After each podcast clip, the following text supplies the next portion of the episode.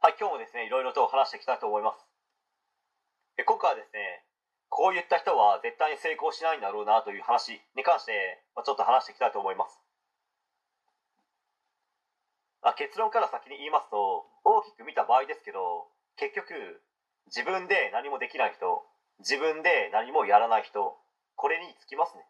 まあ、細かく見れば、何事も継続できないとか、まあ、努力が続かない、何事もすぐに諦めるなど、まあ、キリがないです。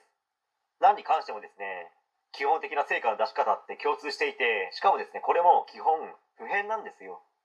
まあ誰もそんなことは教えないですし、当然学校の先生が仮に知っていたとしても、基本は言わないでしょうし、まあ言ったとしてもですね、ほとんどの生徒は興味なんてないと思います。まあ、そうなると結局何をやったらいいのか分からず、成果の出ない出せない方向に進んでしまい、人によってはもう引き返せない場所まで行ってしまい人生積むとか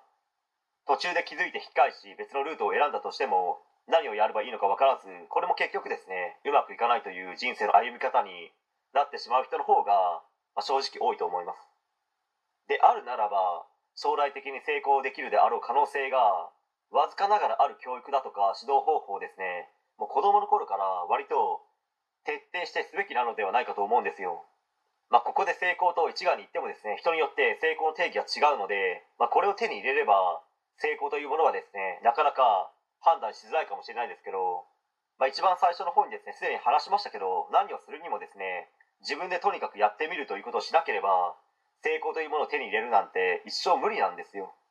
まあ、夢の中ならば願っているだけで成功できるかもしれないんですけど現実社会では100%不可能ですし